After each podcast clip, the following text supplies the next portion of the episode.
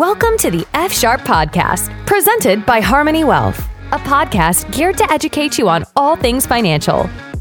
Co hosts Tanner Bortnam and Adam Henning discuss various financial topics presented in a consumable and entertaining manner.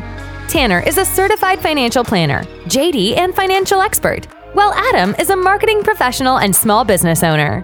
It's time to harmonize. Sit back and enjoy the episode. Your future self will thank you. Welcome to the F Sharp Podcast presented by Harmoney Wealth, a podcast geared to educate you on all things financial. I'm your co host, Adam Henning, marketing professional and small business owner.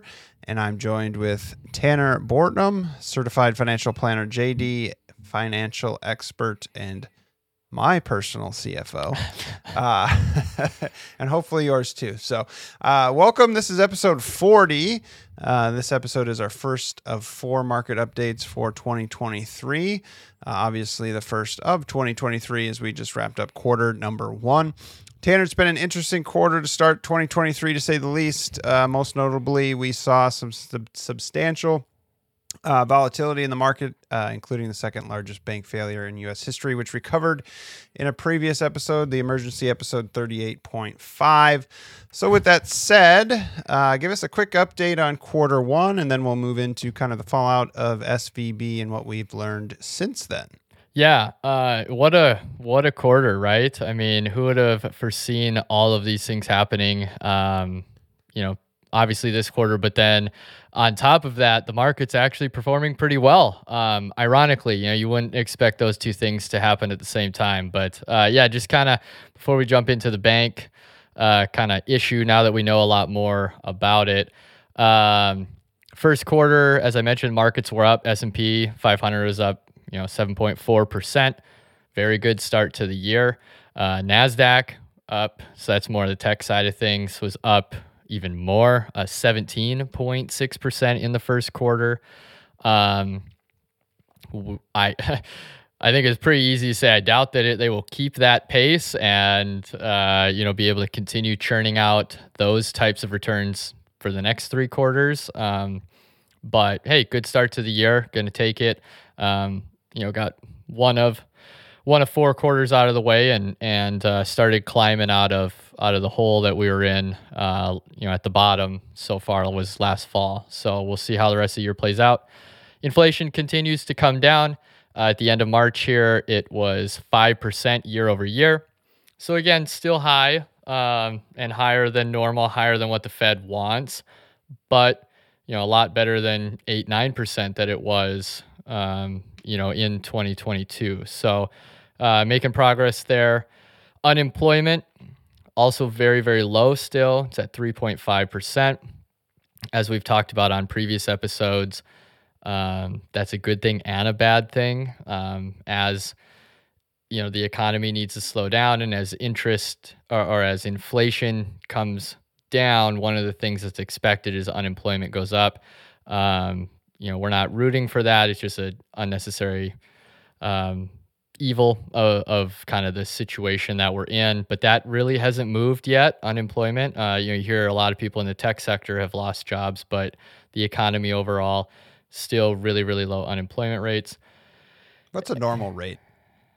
uh, yeah, probably around. I mean, again, uh, we love seeing this. Uh, the the lower the unemployment rate, I mean, obviously, the lower the unemployment rate, the less unemployed people are out there. So that means more people are working, the economy is working more efficiently and, and functioning really well. So it's, again, kind of an anomaly. We're in a weird spot that we are trying, or, and I don't want to say we, I'm not, but the Fed is trying to slow the economy, which will help inflation come down. Um, but yet unemployment hasn't really gone up yet. So you know, it is a lagging indicator, so it can take some time to catch up. But um, I'm pretty shocked that it hasn't really moved much uh, yet with how much interest rates have gone up. And then, yeah, last kind of thing. Uh, speaking of interest rates, the Fed raised interest rates another 0.25% in March, bringing their federal funds rate to 4.75 to 5% is the range um, that they're at. Uh, there is a still a, a very reasonable chance um, that there'll be another rate hike here coming in May.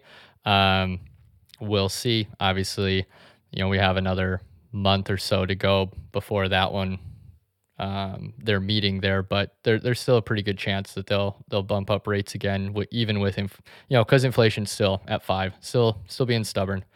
So that's kind of a quick recap of the markets, inflation, unemployment, and the rate hikes. So at this pace, are we in line with that soft landing that they were hoping for, or? um, I mean, I, I leading later. Uh, oh no, of... no, no, you're fine. I think that it's. uh I mean, I think the Fed uh, is going to want to continue to tell us that we're on track for that. Um, you know, obviously the Fed is made up of of numerous people, and so some of them have been saying that's not likely. But as a whole, you know, I think they want to keep that narrative out there because it, you know, makes it look like they're doing their job perfectly. If they can keep the narrative there, do I think that that's likely? Eh, no. um, you know, is there is there a chance? Yes. Um, you know, I just I think that that chance is it's a lot it's a lot less. I mean, especially with you know the banking issues that uh, we saw, you know, with SVB and and a couple others. Um, you know, they got it under control. Again, this isn't the Fed. That was more the Treasury and, and government. Um, they they got everything under control at that point and and stopped, you know, the, what they were calling is contagion and more runs on banks and in and continuing this same process. Um, but you know, there there's still issues there in the banking system as a direct cause. You know, again, we talked about it in the um, special episode 30 whatever 38.5 or whatever you called it um, but it's you know it it's uh it's a direct cause of you know the Dodd-Frank rules the abundance reserve that the Fed has been operating under and the very very quick um, interest rate hikes and then you know some mismanagement of the banks. You, you add all those together you're going to have some issues uh, any, anything, any information that we've gleaned since that uh, SVB fallout? Um, I know two other banks have, um, I don't know, been taken over, or shut down, or what? What's the the term there? But um, ha, ha, are we stepping into or getting in, any closer to some some regulations to to prevent this again, or, or how is everybody viewing this? Um, we're about a month post. Yeah, yeah, uh, about a month as yeah, we're recording this be. in April. Yeah, it's got to be so. right around a month. Um, yeah, it's uh, obviously we know a lot more information than what we did at the time. Um, it does, you know, again, if if you listen to our our previous episode, um, you know, I, I remember mentioning on there it didn't sound like there was any bad actions by the bank. Now it sounds like that may not be the case as more information came out. You know, we didn't know that at the time when we were recording the sure. previous one. Sounds like they made some poor decisions, you know, not again, I think it is to be determined whether any of it was malicious, but poor decisions were made, eh, you know, for sure from the bank side. Um, but at the same time too there's more information of what the government knew and you know from things i've read it sounds like the government knew that this could have be a potential long before it actually happened. And one of the big indicators of it is the Fed's own book. It has more than a trillion dollars in this exact same losses. It's just, and, and again, just a quick recap for everybody in case you didn't listen to that previous one. What happened with these bonds was SVB and all banks do it. They buy bonds to try to earn some interest. Well, you know, they don't just all go out and buy six month T bills. You know, they're going out and buying different maturities so that they have different durations on these. So some of the ones they had had a long duration. And they may have bought these at, you know, two, three percent payout. Well, as interest rates continue to go up, the price of bonds go down. Um, and so that made the bonds negative in their in their portfolio. Now, if they would have been able to hold all those to maturity, they wouldn't have had any issues. They would have gotten all their money back. But the problem was because of all the things we talked about in the, the previous episode and the social media and some of the concerns with SVB and th- those types of things, they had to sell some of these bonds. They were basically forced to sell some of the bonds at a loss because they needed to raise that cash. So, transition that to the Fed, the Fed has over a trillion dollars in paper losses on the bonds that they own. But they're the Fed. They're not a business. They play by the different exactly. Yeah, cor- correct, correct. They play by their they play by their own rules. And I'm not saying anything nefarious is going on with them. It's just they're not a business. So they will have the ability to hold all of those to maturity. So those paper losses that are in there right now don't really matter because they will never be forced to sell like an actual business would. And that's the part where I get a little annoyed with, you know, the government as a whole is like you this is happening to your own stuff that you have.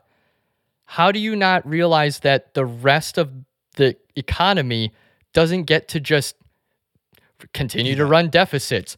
like sure. if if businesses and we've said this numerous times before, if businesses ran themselves like the government, they would be out of business. They'd be bankrupt. So it confuses me when the government doesn't get that. Businesses don't get to operate like them. Like you should have seen the writing on the wall. It was happening with your own um, your own bonds in your portfolio, Federal Reserve so you can assume it's happening in the banks as well. And, and so, anyways, it, it sounds like they had all this data ahead of time. And it just, you know, didn't really do anything about it. Now, did they think there'd so be a why didn't they do anything? Well, I don't think why, they. Yeah. why no bailouts or, or anything like oh wait. Oh well, because the bank wasn't big enough. Uh, well, first, uh, so I think numerous things. One, bailing out the banks in 07 08 was was very very unpopular. I think it's what was necessary to do to cause financial collapse of the entire economy of the United States. Could they have done other things? Sure, of course. Like we always say, hindsight's 2020. But with the info they had, that's the decision they made. And because hindsight's 2020, it was it's a very unpopular, whether you're Democrat or Republican, it's very unpopular decision to bail out the banks. So I think that was one of them. Also, SVB was a, yes, it's the second largest bank failure, but it wasn't like Chase was having issues or Wells Fargo was having issues. You know, is does it sting? Of course, it stings the economy when you know SVB or someone like that um, goes under, but it's it's not the size of what we were dealing with in 2007, 2008. Um, so no real bailout there, but SVB did get bought out by somebody else. Um, oh, they did it, or is that news that we've learned since? Yeah, we, we learned since. Yeah, I, I know they were trying to find somebody to. Yeah, I'm pretty sure they run, they, but. Uh oh no no no yeah. Since then, someone has you know assumed the asset and like stockholders. I, I don't know how all of it worked out. I didn't follow it enough um, full disclosure, I was in Europe when this was all happening, so it was uh, quite quite stressful to try to keep up with everything that was going on and be you know nine hours ahead.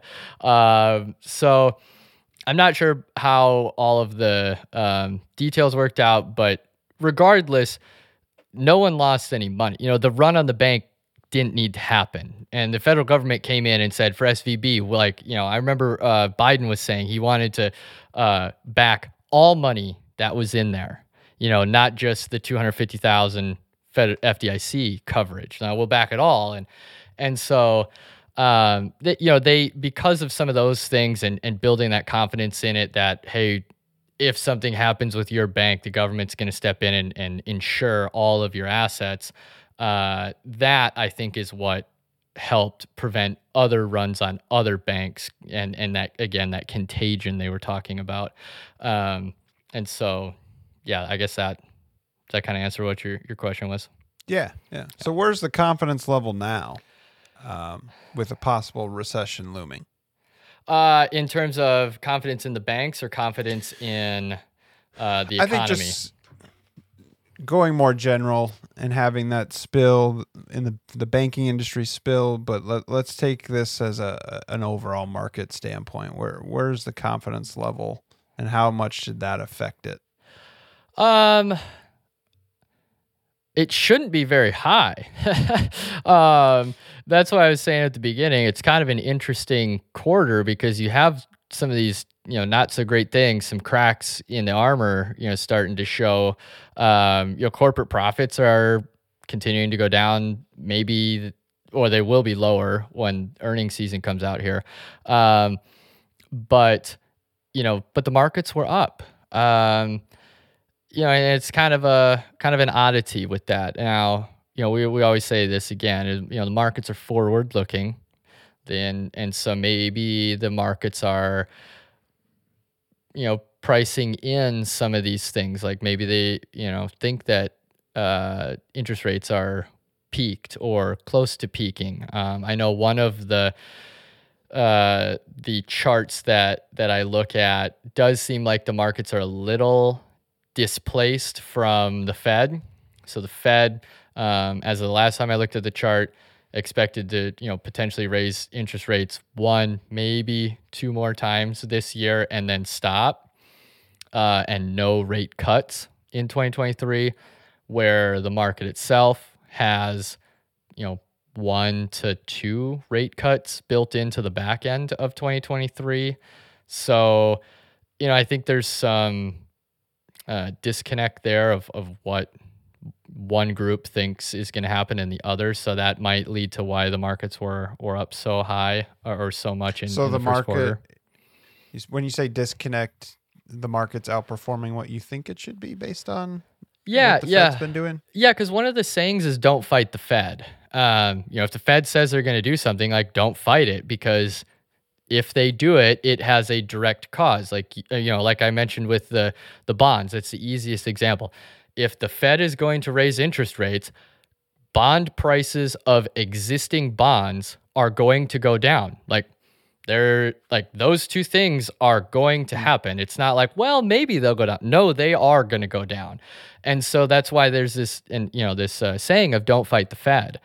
And that's where I think there's a little bit of that disconnect because if you know the Fed is saying now again they have every right to change their mind, but if they're saying now we're going to raise rates one or maybe two more times and then pause, and the market is saying I don't know if you're going to raise rates at all, and we actually expect you to lower interest rates one or two times by the end of the year. That's where I think that disconnect is. We'll see who ends up being right. Um, again, typically, and why they say don't fight the Fed is because the Fed gets to determine whether they're right or wrong. And course, as we've seen with them, they they don't like to make it look like they made a wrong decision. So they will they will plug along. Um, so. Uh, anyways, I, I just think that could be one of the reasons of you know inflation is c- continuing to come down. That's a positive for the markets. Um, we did avert you know, a banking crisis. I, I don't want to call it a crisis because I don't want to be a fear monger, but banking issues, yeah, banking issues. There, there, there were there were issues, and if the government didn't act, there could have been other runs on banks, and it could have been a perfectly healthy bank. But like we talked about in the last episode, if if any business just in one day loses twenty five percent of their their revenue, particularly bank, your deposits, if you lose 25% in one day, that's shutting down any bank. So the fact that they stopped that from happening, that that's a, a, huge deal. That's that's very very positive for the market. So again, maybe some of those things got people. I'm not as uh, I'm not negative on the markets overall, um, but I'm not I'm not that positive. I think that was I think that was some really good returns in three months that I don't think the news necessarily was there to to um, as a a catalyst for that. I, I don't know where the news was to cause that. So, how much uh, projection does the Fed have? I know this is a little off topic. Yeah, you're fine. is there a way to like uh, for you experts to to see the data points um, and then listen to what they say and go? Oh yeah, um, okay, it's great that you're saying this thing, but the the data and the market says something else, and, Yeah, and oh, how how yeah. big of a I don't know what to call it, but a projection of confidence that seems to be a little bit false, like a false door. Yeah, that I, and that's that's the hard part. Um, so it, it, it's kind of a, a multi-prong answer to to what you asked. So let's start with the Fed and their information. Their dot plot comes out every time they have a meeting, and it's updated from the current through I can't remember the next four quarters or something of where they expect interest rates to be. And every person that's on the Fed board gets to put a dot on this plot, you know, on this graph of where they think interest rates will be. And so they you can see where they're thinking and and projecting. Now again, they can change their minds. And if you go back and look at previous dot plots to what they actually did, you know, some of their previous ones when they're like, "Oh, inflation isn't that bad; it's transitory." You remember us talking about that mm-hmm. during? Yeah, inflation's transitory, and they that did. was a nice marketing. word. Oh, exactly. They didn't expect, you know, they didn't expect it to stick around, so they weren't raising rates right away. Well, then those dot plots were way off from what they actually did because eventually they're like, "Oh crap. This isn't transitory. This is here." And then they've, you know, started making moves, but it makes their previous dot plots way off.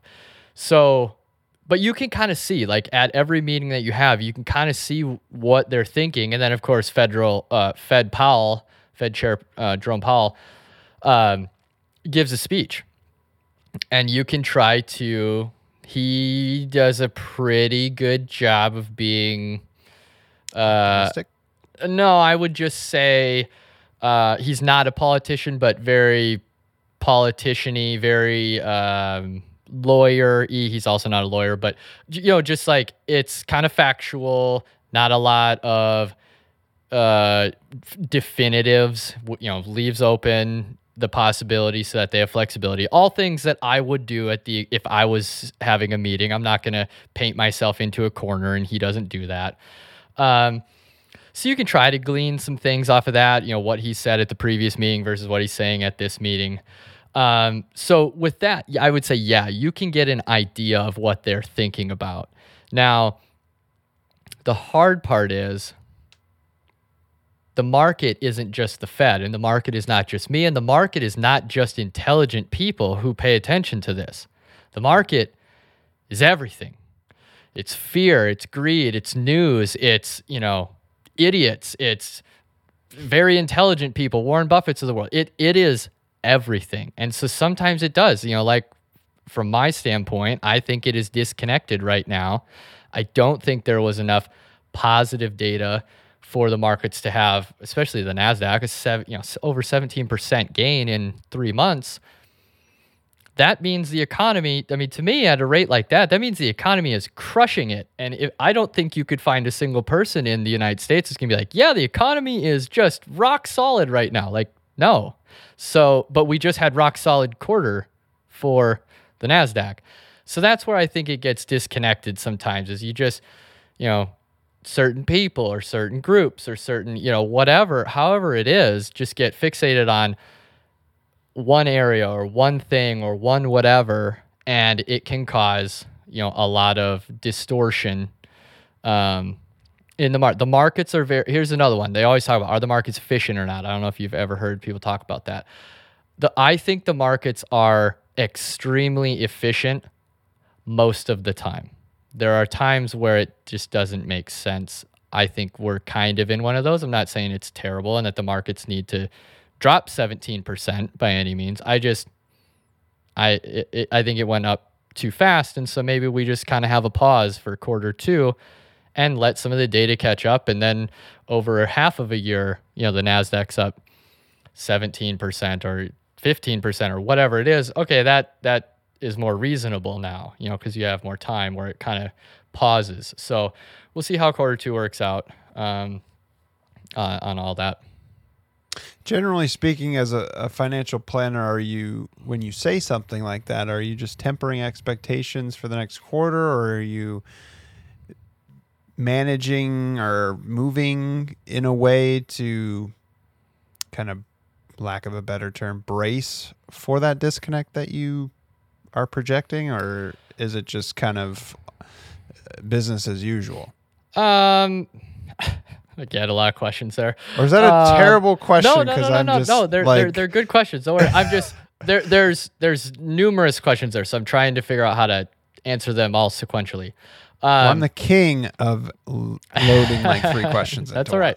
So- Um, so I wouldn't, you know, I I can only speak for myself, and and I I would I would think most advisors don't try to manage the investments based on a potential disconnect in the markets. You know, maybe this is uh, if a disconnect is like a buying opportunity um, or selling opportunity, maybe you do something like that. But I don't think you like really completely change your portfolio because of of things being disconnected uh, or what you view as being disconnected. So for me, for example, I think that this is a disconnect. Okay, well let, let's let's. I have to throw the disclaimers out there ahead of time, of course. So none of this is advice. None of this is everything. Go talk to your prof- investment professional.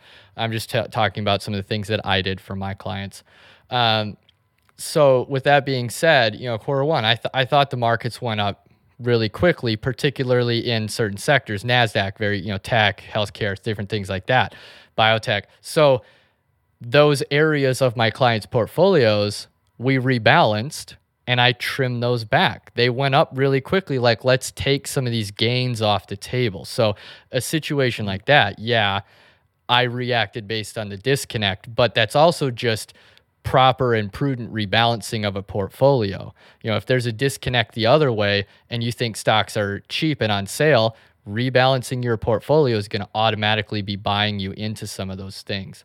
So, um, I would say that is more um, of what most advisors are doing rather than necessarily, you know, completely changing things. Uh, the other thing, not necessarily from a disconnect standpoint, but just uh, things that have changed. Um, you know, all my clients know I hated bonds uh, over the well, ever since I started Harmoney Wealth until basically right now. And again, the reason behind that was is it's not the bond itself; it's just interest rates were so low. The only way for them to go up to go is up this is even before we got into any of this these issues like it just that's a simple rule of finance if as interest rates go up bond prices go down so when interest rates are as low as they can go the only way for them to go is up we just didn't know when they were going to start going up and it happened to be last year and so i didn't have any bonds for clients in portfolios because i'm like this is a guarantee to lose money well now the times have changed. I think we're getting closer to a top of interest rates. And so I've started adding some, you know, bond ETFs into client portfolios because you can get a pretty decent return that you couldn't before. And you know, as long as interest rates don't continue going up astronomically, which most people think we're getting close to a top in interest rates, then the only, you know, then the likelihood is actually that interest rates go down, which now would mean that your bond prices would go up. So there's a potential to have income plus maybe some growth on that. Again, not recommending that to anyone. Make sure you go talk to your own financial professional, but you know, that's just some of the things that we're looking at based on where we are in the business cycle. There's a reason why we have a disclaimer at the end of it. Exactly. Yes. And I still don't care. I'm going to make the disclaimers in the middle No, I of it get as well. Yeah, yeah, yeah.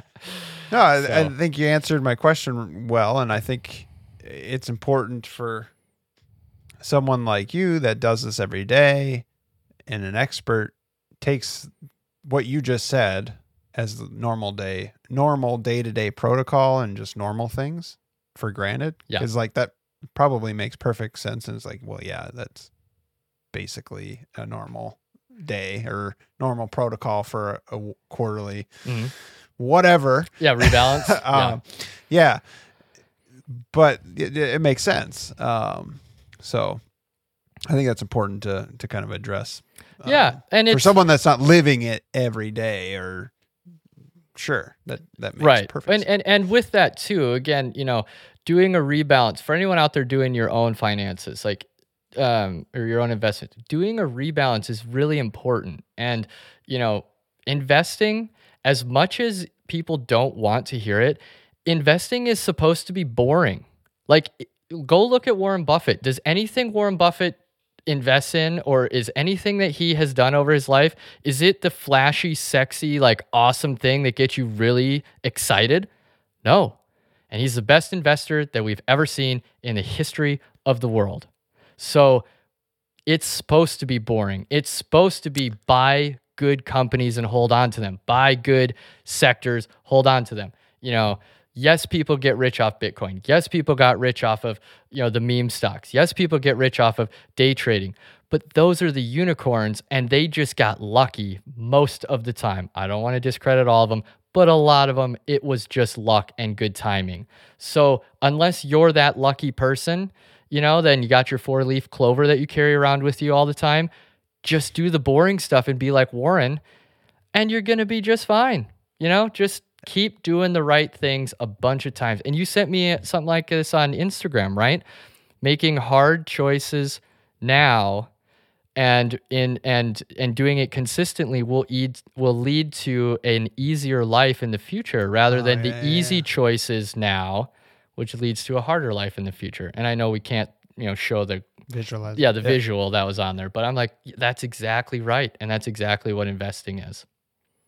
I mean, the dude lives in Omaha. It doesn't get much more boring, boring than Yeah. Omaha, And he- I mean, it fits perfectly. and he and he drives you know he drives the same car he's had forever he lives in the same house he's had forever uh, you know he has nice things but he doesn't continue to need more and continue to keep up with the joneses and continue to do all those things and i'm not saying that warren lives a poor life or any of that but with the amount of money he has he could be living much more extravagantly and he just doesn't because that's not how he built his wealth and he continues to do the right you know do the right financial thing and, and the right choices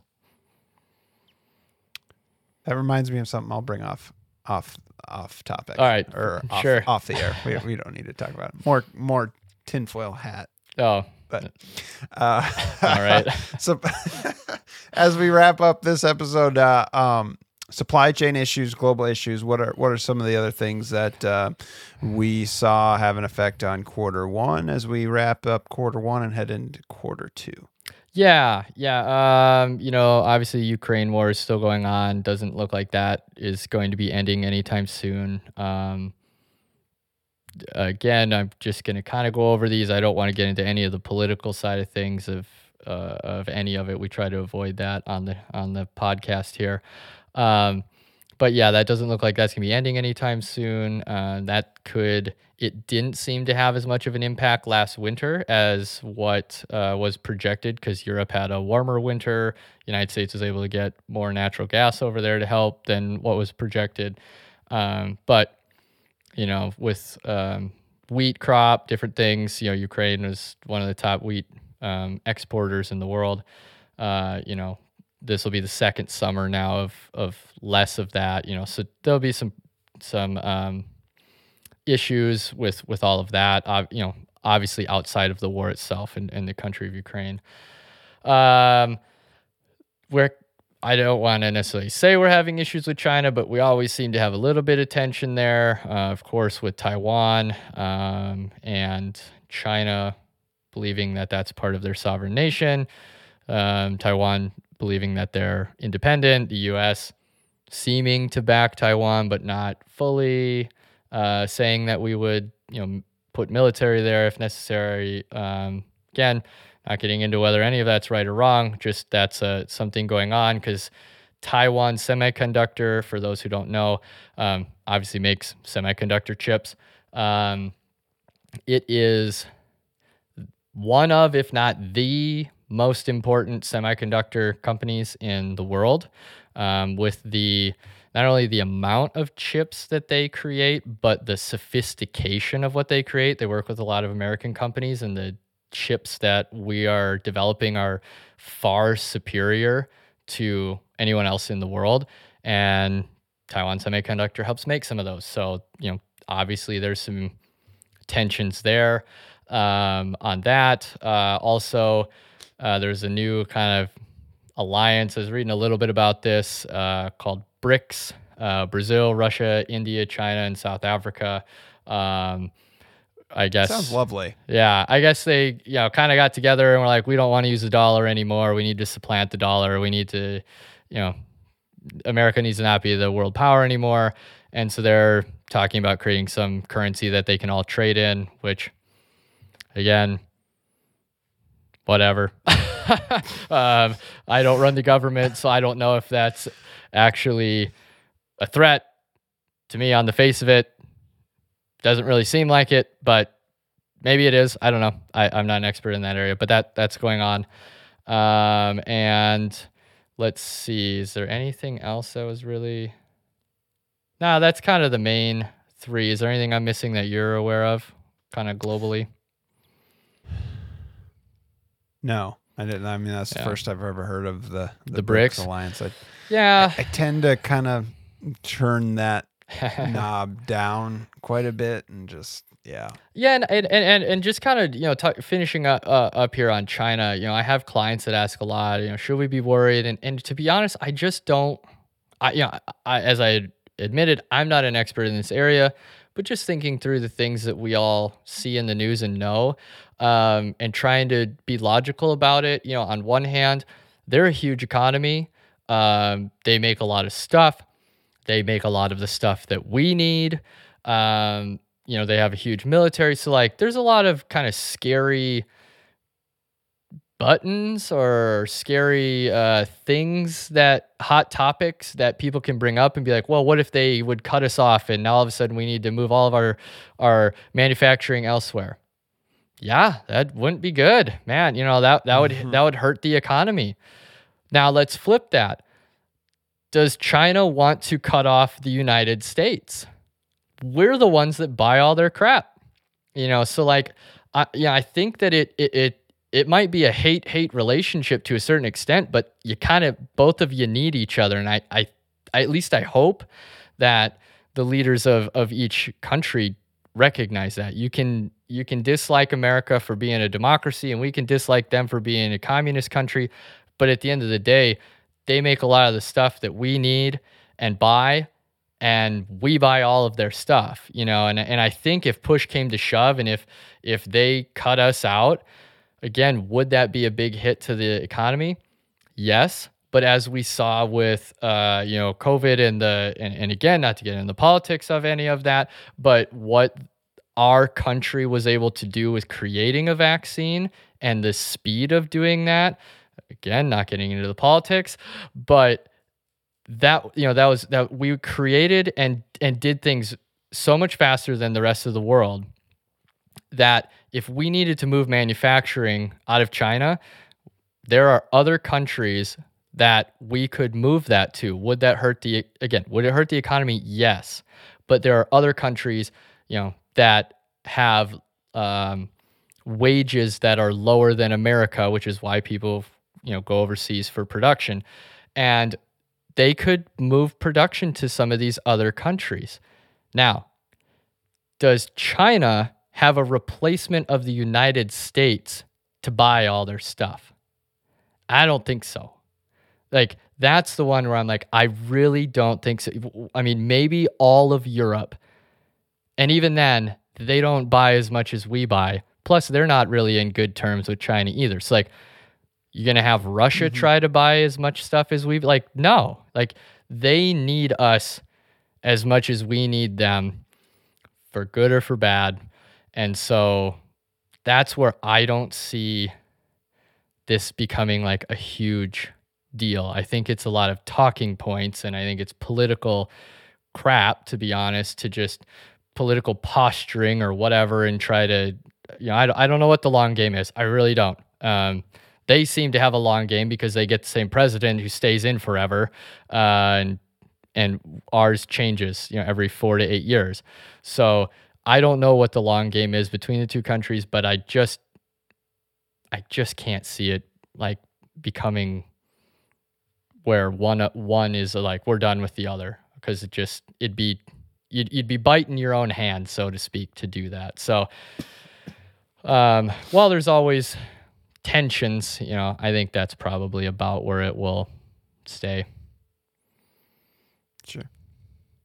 It's like a sibling yeah. relationship. yeah kind of. You know you believe different things but at the end of the day you need each other. Um maybe that changes 10 years from now. I just don't really see a viable option for either of the countries right now. So. That's not what this podcast is all about. that's right. So. I'm not a i'm not a geopolitical expert. That's just what little bit that i sounds i awful. Oh i know but i gotta gotta keep a finger on the pulse to a certain extent Absolutely. Anything else you want to add before we wrap up episode 40? nah that's good All right. We hope this episode has been helpful. As always, thanks for listening. If you haven't yet, please like, subscribe, and leave us a review. We are now on YouTube and producing video content. Uh, you can see our beautiful faces if you're a regular listener to our podcast on Spotify or another podcast platform. Check us out on video form on YouTube. If you have any questions or suggestions, shoot us an email at podcast at financiallysharp.com. That's podcast at financiallysharp.com. That's Tanner. I'm Adam. We'll see you and he- you'll hear us in the next episode. This podcast is for informational and entertainment purposes only and should not be relied upon as a basis for investment decisions. This podcast does not engage in rendering legal, tax, financial, or other professional services. Investment advisory services are offered through Harmoney Wealth, a registered investment advisor authorized to do business in states where registered or otherwise exempt from registration. If you have questions pertaining to your specific situation, please contact Harmoney Wealth at 602 935 5155 or at harmoneywealthaz.com.